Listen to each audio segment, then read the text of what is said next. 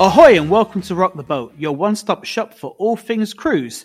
On this week's bonus podcast, we're going to be talking to Kirsty from Norwegian Cruise Line all about the free at sea. That's all the bonus things that you can add on top of your cruise, things like drinks packages, the specialty dining, etc. Uh, we're also going to be talking a little bit about the dining as well, so where you can eat whilst you're on board the ship.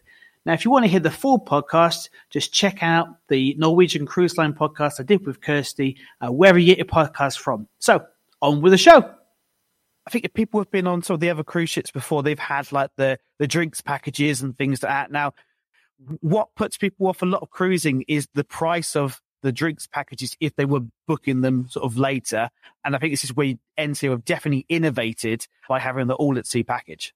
You're absolutely right there, Martin. And from NCL, we try to differentiate ourselves from our competitors. There's a few different things that, that we do differentiate ourselves with. The first and foremost, our, our big thing is freedom and flexibility because every one of us is individual and unique and we all like to do things our own way. So we don't want to have any regimentation for any of our guests on board to have to follow rules.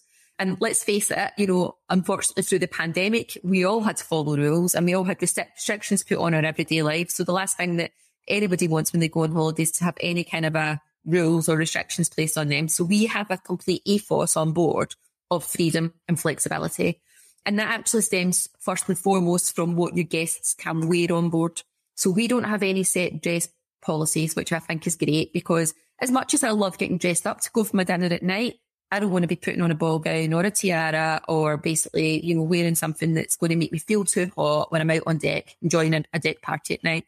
So you can dress comfortably um, as you wish around the ship. There's a couple of the restaurants that for gentlemen, we ask that they wear long trousers, but many of the restaurants you in, you know, wearing smart shorts. But, you know, that's the first big thing. You know, there's no, you're never going to get turned away for not wearing a tuxedo because we don't have a formal night. You know, every night is an enjoyable night.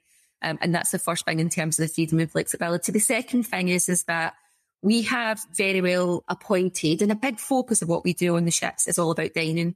So rather than have main dining rooms that we have a first and second sitting like more traditional cruise lines have, all of our dining on board is flexible dining. So we have up to like 21 restaurants on board our ships. We have smaller restaurants, but it means that every night you can pretty much dine somewhere different should you want to.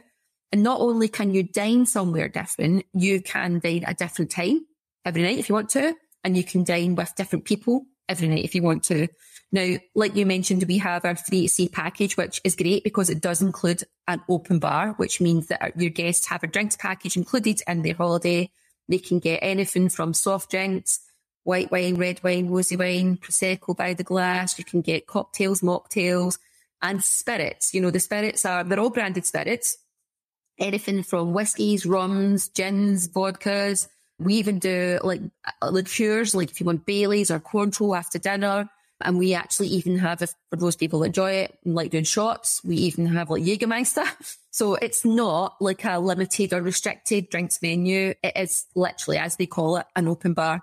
That is a massive saving. And like you said, even if you're only drinking soft drinks, it is definitely worth adding, having that benefit included in your holiday. The second one is the specialty dining package. So this is where I was going when I was talking about the dining. So depending on the different type of cabin that you book and um, how long you're on for, you get a number of different specialty dining experiences included. You can, if you want more, because many of our guests want to do specialty dining every night. So you can actually pay to upgrade your dining package as well. I think it's about $60 to add on an additional two experiences. But then, you know, that gives you the choice of visiting some of our like specialty restaurants that, you know, I've got some real favorites. I'm not sure which ones you dined in, right? But like I always go to the teppanyaki, especially with yeah, that's where I went to. Oh, it's amazing. The food is out of this world, right? But in terms of if you're traveling with your family or if you're traveling with a group of friends or if you're meeting new friends for the first time, the atmosphere in there is brilliant because it really is a um, it's kitchen theatre, isn't it? You know, they really are like they're cooking the dinner in front of you. You have flames, you have singing, you have all sorts going on in there, and it's a great fun experience. So teppanyaki is one of my favourites. Another one of my favourites is Cagney Steakhouse. Just about to, that's the other one I went to, yes. And that was amazing. Brilliant. What did you order? Do you remember? I had a steak because I think you have to have a steak when you go to when, when you go to there. You don't have to. Um, and then I think I had, what I think I had a salad as a start. I think I had a Caesar salad, I think, as a starter. I think I was trying to be reasonably healthy. I try to always deviate, right, when I go in there from my usual, but it never happens. So I always end up having the king prawn starter, right? It's a trio of king prawns, but literally these prawns are like, they're like lobster tails, they're massive. So I love that. And I always try and deviate. I've had, I think I've had like fish cakes once, but I was like, oh no, I have to go back to my king prawns. And then I always like look at the steak menu and say, I'll go for a petite fillet mignon. And then I always persuade myself to actually have the 16 ounce ribeye, forgetting how big. Yes, I think that's the one I had. Yep. Yeah. You've just reminded me. Yeah. That's the one I had. Yeah.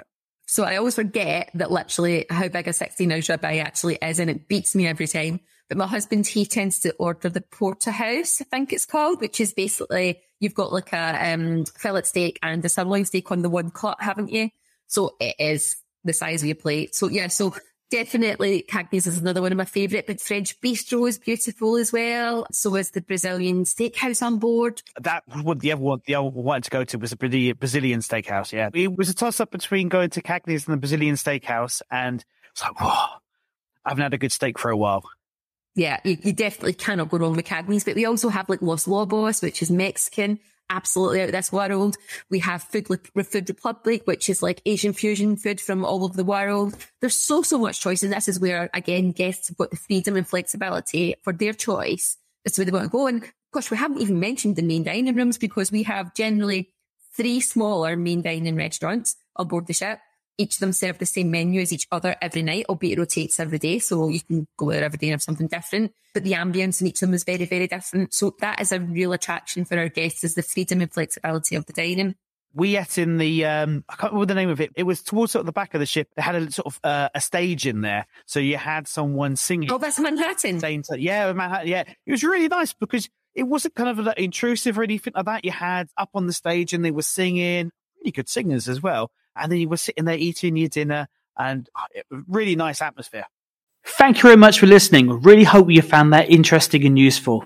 If you want to find out more about booking your next cruise with one of our cruise experts at Rock the Boat Travel, all you need to do is just head on over to our website, which is rocktheboat.travel. That's rock the boat, all one word, dot travel. And one of our friendly cruise team will be happy to help you with your future cruise.